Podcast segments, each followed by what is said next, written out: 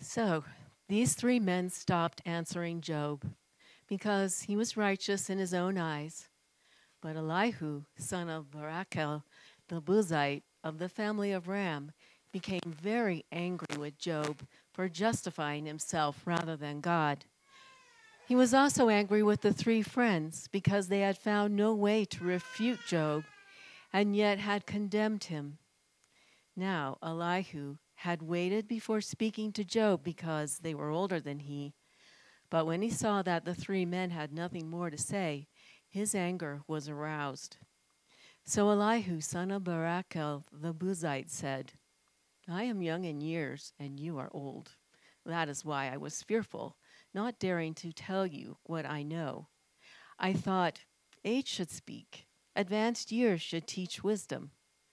But it is the Spirit in a man the breath of the Almighty that gives him understanding.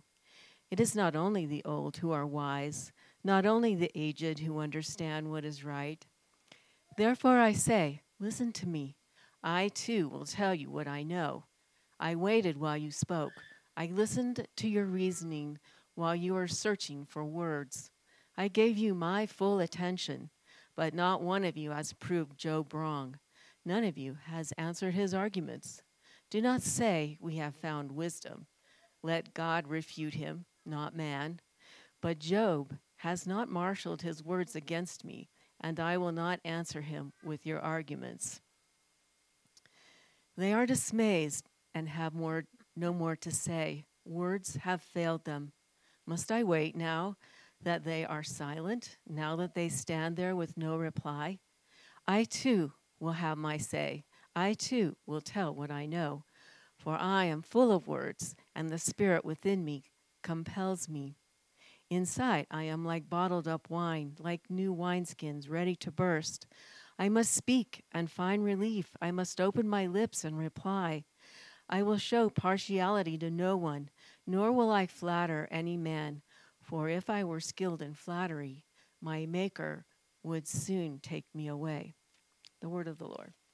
Thanks be to God. The kids are invited to kids' church today.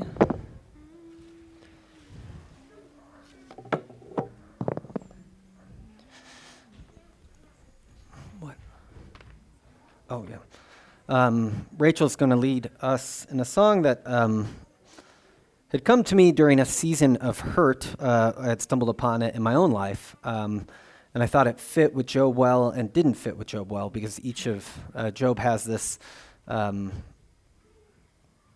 particular mindset that there is no answer, I think, in the end. But um, this one calls us into praise even in the midst of hurt.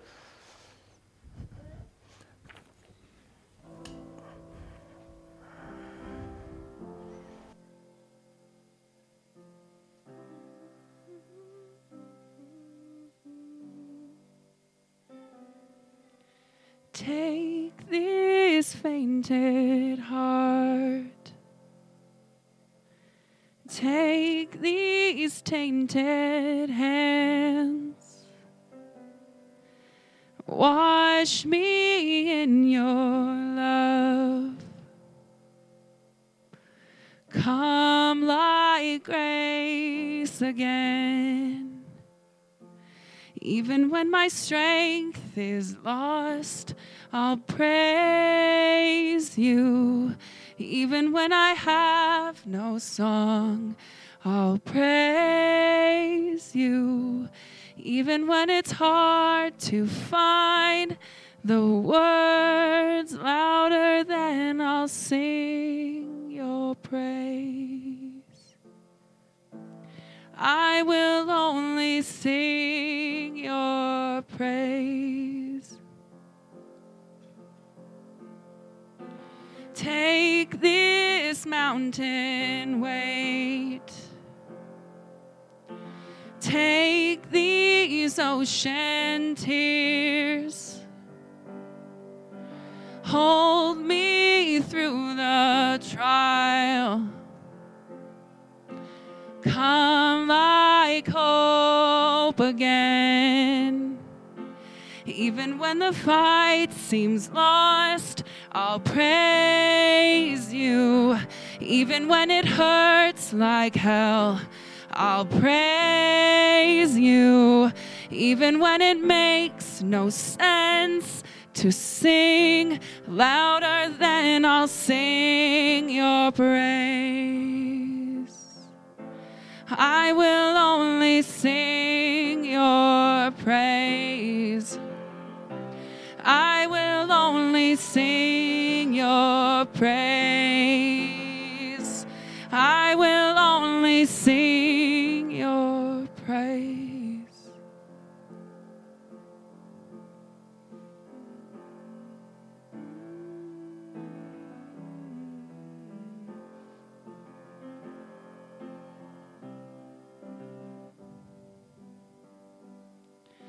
And my heart burns only for you. You are all, you are all I want. And my soul waits only for you. And I will sing till the morning has come. And my heart burns only for you. You are all, you are all I want. And my soul waits only for you. And I will sing till the morning has come. And I will sing till the morning has come. And I will sing till the morning has come.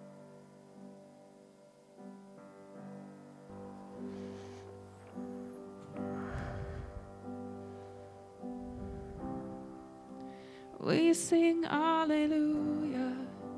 We sing Alleluia. We sing Alleluia. The Lamb is overcome. Please sing with me. We sing Alleluia. We sing Alleluia. We sing Alleluia. The Lamb is overcome. We sing Alleluia. We sing Alleluia. We sing Alleluia. The Lamb is overcome. We sing Alleluia. We sing Alleluia. We sing Alleluia. The Lamb is overcome.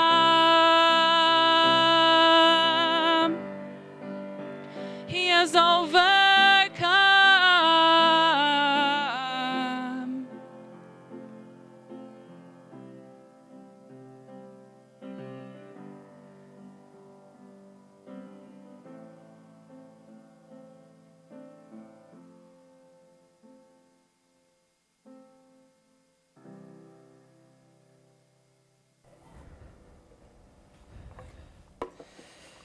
Thank you for playing that this morning, Rachel.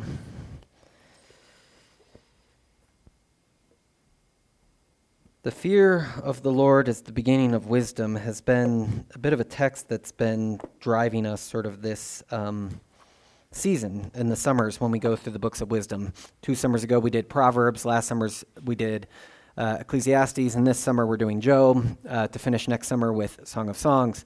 Uh, the fear of the Lord is the beginning of wisdom. The, the idea that there is something stronger and greater outside of myself, outside of just knowledge, outside of just gaining things that can drive me into understanding and knowing and wisdom, um, is core to each of these books in a different way. Um, what I like about that song that Rachel sang, um, that I that I don't like like about it, um, is that it, it draws us into, in a similar movement we see in many different instances, songs, musical pieces, uh, literature, is this sort of drive towards dissolution and then coming back to praise.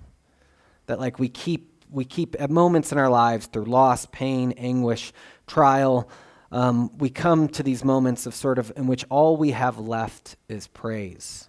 Um, what's to be careful about that is first, um, if we were to write a fifth friend to Job, today we have the fourth one in Elihu that Chris read for us, um, that might actually be a point that one of them makes to be rebuked. um, you know, if you can just finally let go and trust in this. It's not an option for Job because Job is one who has been upright, who fears the Lord, and is proclaimed innocent by God. And yet, in the midst of our own sufferings and our own trials, um, often in my life, um, when a song like that speaks to me, or the one we, we do with joy in a different way, or something like that, it's not hard to trace it back to my specific actions or errors that I've purposely made. And in that case, Job's friends would often be right. Um, they would be right to say, You can't maintain your innocence. This is what you've done wrong. And I would say, Fair, but help me. Which is maybe where Job's friends also go wrong, is because knowing why people suffer isn't helping people with their suffering knowing that I might be suffering something because of my own bad choices, my own accord, my own thing I've done, um, may give some perspective, but I don't think it always does the work that we hope it will do. And there's often this thing, I've, I've long been frustrated by this in um, American Christianity that, you know, it all makes sense someday, or when we get to heaven, it all makes sense. And, and it seems to me like that if life is, is like a math problem in that way, is there real joy in it? Um, I think some people take comfort from that, and I don't want to, to rob them of their comfort. But to me, it's like even if there was an explanation for some terrible thing that's happened to you, or imagine the most terrible thing that's happened to somebody else, um, would it feel better in the end? Or is there at the end of the book of Job, after God's second speech, I spoke once, I spoke twice, I shall speak no more? All of this is too wonderful for me is the revelation that we're awaiting in the fullness of time, that everything fits together like a puzzle, or is it something that overwhelms us in its beauty, its awe, its wonderfulness? Um, I don't have the right answer to that question, but I do think these are books, questions that are raised by the book of Job. Um, this week we have Job's fourth friend, Elihu, and Elihu is weird in a lot of ways because one, he's not mentioned at all until this point. The three other friends are mentioned as they come to him and sit on the ash heap and see that Job is so disformed that they do not recognize him in his mourning and in his pain and in his loss and in the skin wounds that he has. Those three friends come and they sit with him in silence for seven days. And as I've tried to reiterate many times, Job speaks first. And as good of a friend as I think I am, that I might be able to sit in silence with people, the speech that Job gives in Job's 3 is one that asks for a bit of a rebuttal if you're, I think, conscious as a friend. I mean, you might say, That's your pain, and I sit here with you. But when somebody says, I curse the day of my birth, I wish that I was no more, I think a lot of us are right to say, maybe some words might help here. Maybe an added perspective might do that. And so Job's three friends walk through it. And what happens, though, unfortunately, for Job's friends, is that they start off sort of like, you know, here's a dream I had, here's some wisdom from the elders, this, that, and the other. And it continues to ramp up in that they won't, um, their frustration mounts with Job. They get more and more angsty towards him. He gets angsty back. He gets angry back in some sense in their dialogues, but, but they keep sort of having to defend again and again. They don't say their piece and say, you know, let's leave it at that until this final chapter that where Kim, or Chris read for us, start at, start at 32. They give up, give up differently than letting Job live into his own um, thing. Uh, Kelly smiles because, like, sometimes she just gives up with me, and that doesn't mean I'm right. Um, uh, although I take it as such. Um, but that we have these ways of sort of like his friends, then they get angry. And one of the things that came up last week that that becomes clear maybe in the Elihu speeches too is that there's a question when we read these stories, and it's a question for us too, is are they protecting God or are they protecting their system of how they understand the world works? Are they protecting this sort of ways in which the scale works in this way? And Job's threatening of the scale is too great for them. Look, if what you're saying is true, Job, all the ways in which we understand the way the world works aren't true anymore. That's a terrifying place to be. Um, I think oftentimes when, when we're confronted with suffering, um, I, I think I said this last week, it's a reflection of our own self and how we deal with it too. The suffering person is, in some sense, a question for me. And it's a different question than when I am suffering, which, is, which raises interesting um, insights in how we sort of walk through that. But I think Job's friends in Elihu have the sense in which sometimes it's hard to say whether they're protecting God or protecting what they believe is right and true about God, or whether they're protecting a system or idea of understanding of how the world works. And I think the question remains for us too. We draw our little systems to understand how we think everything should even out. We take offense when it doesn't go that way. And that's our way of sort of making sure everything is fine. And so we, we talk to ourselves, and it, it was funny. Um, I, was, I think I said this last. I was hanging with a therapist um, last week, and as a question a therapist would answer, have you run into any of the interpretations that um, Job's friends are sort of like demons trying to give him advice? I said, I've not seen that one. I said, I consider them theologians. Which, when you think about it, is maybe closer together than you. Um, because theologically we build these things to control in some ways. Some of them allow for freedom, but some of them just try to even everything out. Um, Elihu, um, he comes on the stage as one who hasn't talked before. He says he's the young one. He's also called angry four times, which makes you question the wisdom that's going to come from this one. And what happened right before this is Job w- talked about um, where is wisdom found? Um, we dig deep, we find treasures, but how do we find wisdom? And then Job in, in 31 talks about his, or 30 talks about how he had an ordered world, how the system worked for him. In verse in chapter 31, he talks about how the system falls apart. We go into disorder, disillusion, um, lostness. Um, we lose our sense of north and south. We begin to float away. And what happens, and this is um, uh, an interesting thing is, is, these are the five stages of grief. Um, in Job, in the end, um, in 32, uh, 31, he finally comes around to not having any meaning, not having any acceptance, not having any unity of story again. He sort of lays his case before God one last time that God should vindicate him, that God should come, that God should answer him for the injustice that he is going through, but he has not yet reached um, acceptance. Now, the problem with the five stages of grief is one, um, some people think it operates like this, which is hard to read. But the middle is the shock event, and then you move through the stages linearly and you come out on the other side. The woman who invented the five stages of grief thought that was a terrible way to understand the five stages of grief. You don't walk and you go, Today I'm in denial. Tomorrow I will be in anger. The next day I will bargain. And then following that, I will reach depression and acceptance. Um, she didn't think that they were linear. And if anybody who's been through grief or you've watched somebody go through grief, Denial is often first, but anger can come way after bargaining. Um, and anger can come before bargaining, and anger can appear 40 years later. Um, the stages of grief sort of move in different ways. And, and, and so, in some sense, if you were sitting with Job with this mindset, he certainly has not reached acceptance of what has happened to him. Now, what I would say in the modern world is therapeutic way, we would be wrong. Job is not to reach acceptance for what has happened to him because he innocently suffers. And for him to accept it um, without recourse, with, with God appearing on the scene, would be to um, give up on God in some ways, which I think is an interesting thing in our suffering.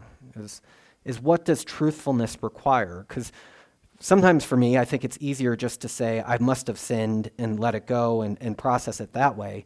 And yet, what does it mean to say that I won't accept this? Now, what's interesting, um, uh, first off, the woman who invented this also later said that the, f- the sixth stage was meaning, um, that meaning would come out of this. Uh, I don't think she thought that there was a guarantee you'd reach meaning, but that meaning would be one that comes out of this.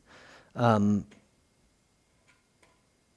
Uh, so you have these, these sort of stages of sort of moving through what, uh, what the suffering was and what it caused, um, uh, sort of coming to sort of a unified sense. But this um, Elihu um, coming out of nowhere, he actually is the only one that has some sense of a proper name for an Israelite. Um, the others are so and so from this. Um, Elihu is called Elihu, son of Barak the Buzite, and of the family of Ram. It seems like he's the only one with a Jewish Israelite name, too, which raises interesting questions about him. One of the reasons why I think one of the big questions in, in all the commentaries I read, I guess, is why Elihu? Why do we need Elihu? His three friends have basically said much of what Elihu said. Elihu comes on the stage as a younger, angry man. Um, he's sort of, um, uh, when I asked my professor who taught Job about him, um, he said that he just sort of like belches into the scene, um, which I thought was unfair, but is um, a common understanding of who Elihu is. He just sort of like, um, bloviates, just sort of like makes a scene of himself in the middle of this. And you'll see it as you, if you read through his speech several times, he's like, listen to me. Um, listen to me. He'll, he'll, he'll, sort of beg to have his hearing. And what happens is, is, is all of Job's friends got a response. Elihu doesn't even get a response. Now, one of the ways narratively it might make sense to have Elihu is, is Job claims that God needs to come before him. And if God shows up right then, it kind of makes God a bidding agent of Job. And so to have a friend in the middle who just sort of extends it so it doesn't come right away, at least provides some sense in which Job can't just um, ring a bell and call God to answer him. Um, because that would fundamentally, I think we as Christians would develop a way of like, here's the proper pray to ring the bell so that God will answer you.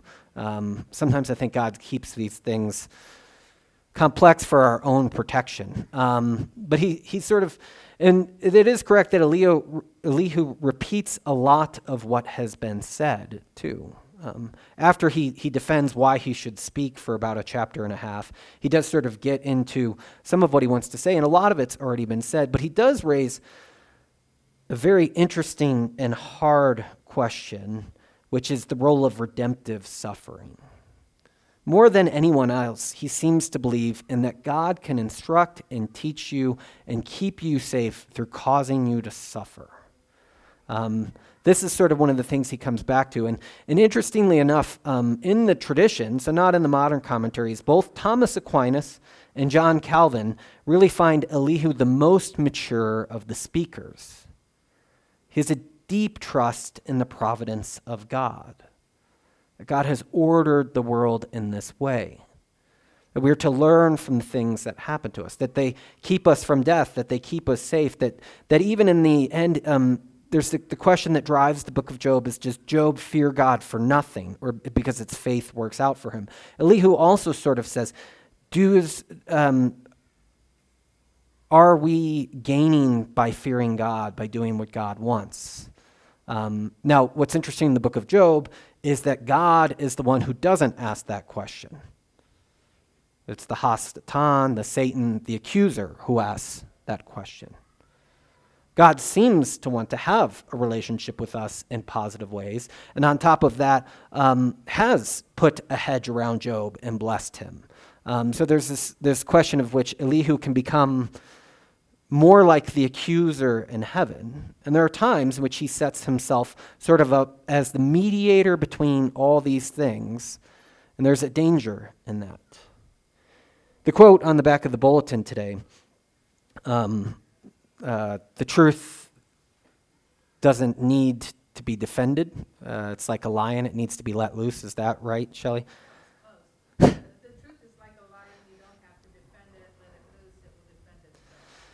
Leo's challenge is that he wants to come into this scene and defend God. His friends have been more defending this is the way things work. Leo wants to defend God. Now, this is the point of, of that quote, which comes from St. Augustine, is this idea in which the truth in that way does not need to be defended. It needs to be let loose in the world. And so much of what we do as Christians, I think, is try to defend the truth so much so that if you weren't one, you might begin to question do they believe the ways in which they've come to believe in this truth, or do they believe this truth? Um, have they, they built up a system more than have they come to love and find God in the truth of what they are going through? And so Elihu um, comes and, and sort of tries to sort of referee the situation. As it says in the beginning, um, uh, he was also angry. He was angry um, with Job for justifying himself rather than God. He was also angry with his free friends because they had found no way to refute Job and yet had condemned him. That, that they have this way of sort of moving in. Um, he sees that Job has, has not spoken well of God, and he sees that his friends have been unable to refute him.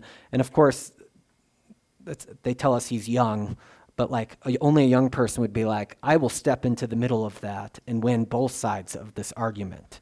Um, to which at my age, I'm like, fair. Uh, in 10 years, I'll be like, how arrogant. Um, uh, but but that is the way in which Elihu sort of comes into this situation to sort of correct God and the three friends.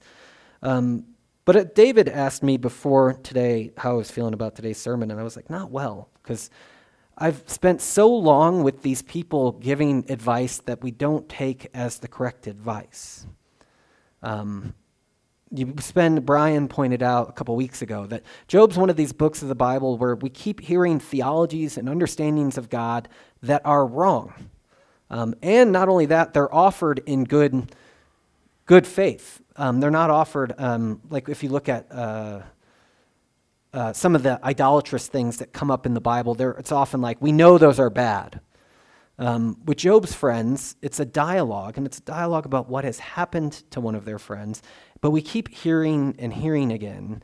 And so the question of Elihu comes, and he's got the longest dialogue of all the people. His dialogue is, is longer than God's by a couple verses.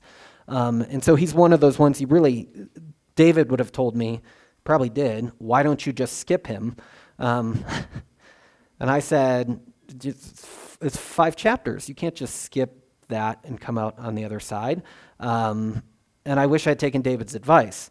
Because um, uh, it's hard to, to sort of read again the things, and particularly, um, I'm not sold, I'm sympathetic to Calvin and uh, Aquinas' love of Elihu and in saying that um, uh, there is a role for suffering. That's what we read from Shelley this morning, is that suffering produces hope um, that, that God suffers, or God causes those to suffer whom he loves. He disciplines who he loves. That, that's, a, I think, a deep truth to my life. Um, and I think largely it becomes uh,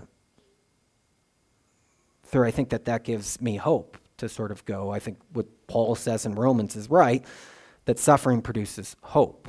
Um, and yet, what we find um, is that suffering also breaks people. Um, suffering can, can be the thing that brings so much dissolution that you can't make it through.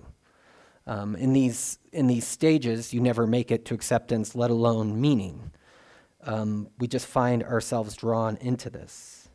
Um, one of the things, as I was thinking about suffering as well this week, is uh, if you're familiar with the Four Noble Truths of Buddhism, in life there is suffering. The cause of suffering is desire. To end suffering is to end desire, and to end desire, follow the Eightfold Path, which is a different way of sort of this. Um, but but it's often that, that many of religious questions, one of the reasons why I think people believe the book of Job is so old, is that so much of what religion is, is life is suffering. Um, and so we have sort of an agreement in that way. Now, um, Christianity or Judaism begins with good news first.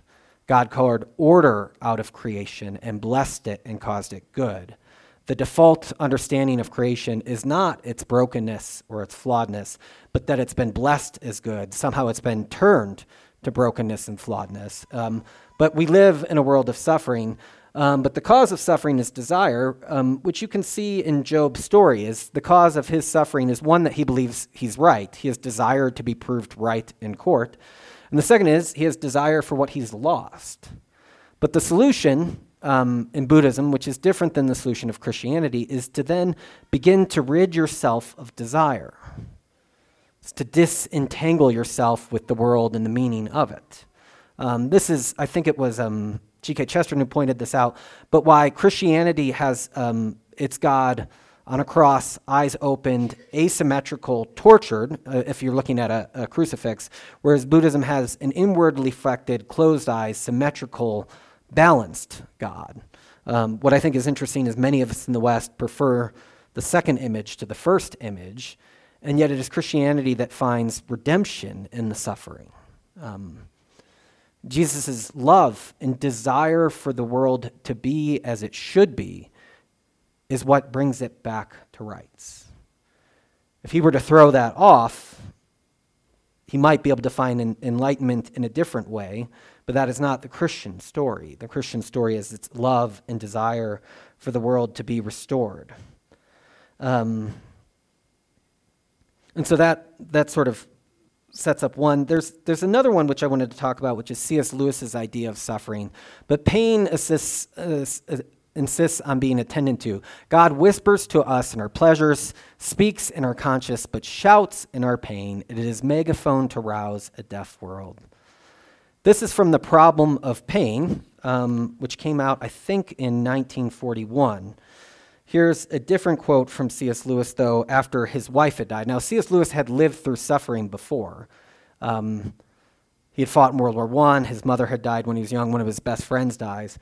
But after his wife dies, he writes this Meanwhile, where is God? This is one of the most disquieting symptoms. When you are happy, so happy that you have no sense of needing Him, so happy that you are tempted to feel His claims upon you are as interruption, as an interruption.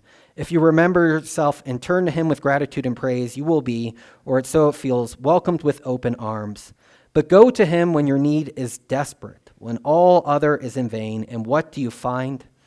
A door slammed in your face, and a sound of bolting and a double bolting on the inside. After that silence, you may as well turn away. The longer you wait, the more apathetic the silence becomes. There are no lights in the windows. It might be an empty house. Was it ever inhabited? It seemed so once.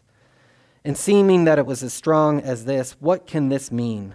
Why is he so present, a commander in our time of pros- prosperity, and so very absent in our time of trouble? I tried to put some of these thoughts to C., he calls his friend this afternoon, who reminded me of the same thing seems to have happened to Christ. Why hast thou forsaken me? I know, but does it make it easier to understand not that I am, I think, in much danger of ceasing to believe in God. The real danger is of coming to believe in such dreadful things about Him.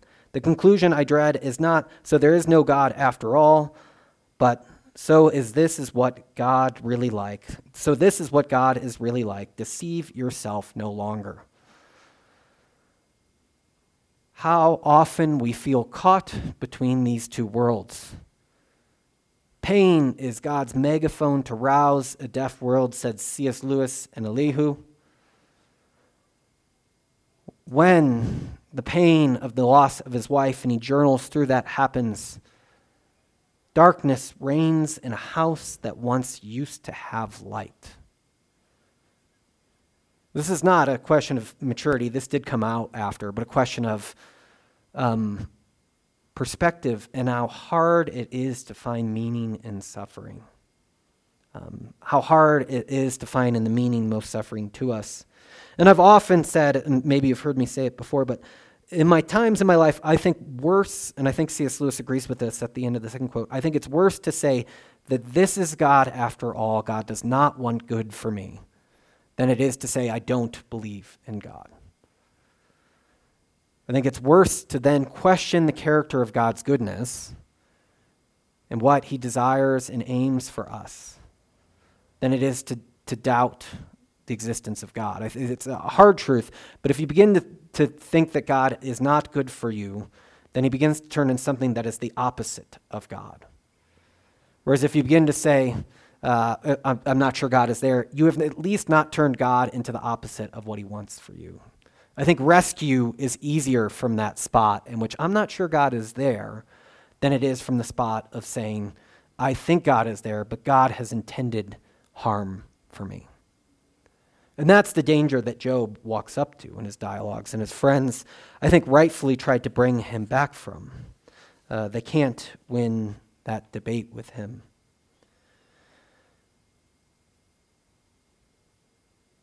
All this and, and not much of Elihu. I'm sorry about that. Um, the end of Elihu's speech, though, he talks about the storm. This is the fourth one. And Dave and I were talking about it before the service, but there's this way in which Elihu begins to look at the storm and begins to call Job into pondering things that are greater than him. At the beginning of the chapter after Elihu's speeches, and then God spoke to Job out of the whirlwind. What I think is interesting that happens here is this is just a thought experiment, but I like it, is that as Elihu is sitting with Job and his three friends, he sees the storm approaching. And the storm properly brings Elihu to wonder, love, and praise. And yet, instead of experiencing that, um, he uses it as a lecture towards his friend, which is as God, whom he thinks he is defending, is coming near, Elihu looks at it and says, Why don't you appreciate the storm more? You can see how this blinds us in some ways. He wants to, to draw his attention to that which is great, and yet Elihu's attention is not exactly on that which is great. And he draws Job's attention to the storm, and this will begin. Um, Elihu speaks more truth here in this last chapter um, about what is going on. Um, and he points Job in the right direction. He points him towards um, what is going to happen next. Um, but I wanted to close today. I, I, not many answers today, um, not as much hope. Um, uh, but I do think that I wanted to close with one other thing as, as Job's friends become silent, and Elihu is the last one speaking, is, is this quote from Stanley Hauerwas, which I've used before, but I think it captures a lot of what our hope can be coming from the book of Job. Crucial for me is the presumption that the gospel is a story meant to train, train us to live without explanation. Explanation presumes that if I can account for why what happened did happen, then I will be able to live with what has happened. This is where I think our idea of heaven and all of it being able to make sense. Explanation um, is our hope.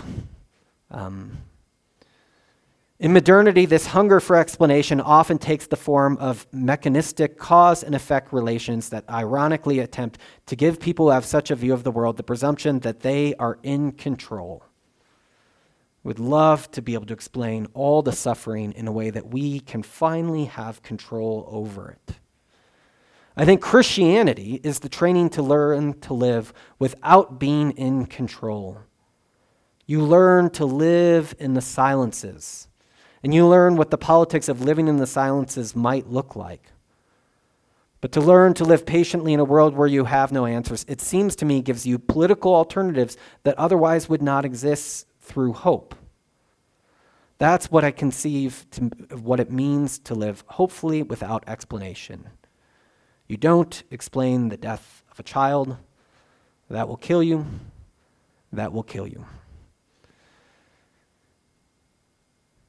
What Lewis's friends remind him of, My God, my God, why have you forsaken me? Or his prayer in the garden, is that Christianity is the training to live into the silences, to live not in control of things, and to know that as we walk to those places, one walks with us. It's Christ who went to those places. It's Christ who experiences the lows of lows.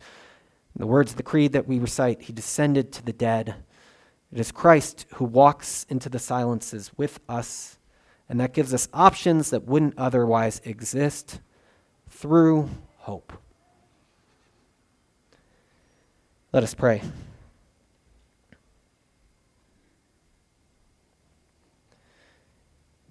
God, we have heard the words of Job's friends and his fourth friend. And I think we can find ourselves in each one of their ways trying to grab control of the world again, to try and make sense so that we can live in control, that you cannot. But we, we await, God, is your whirlwind in which you will speak from us from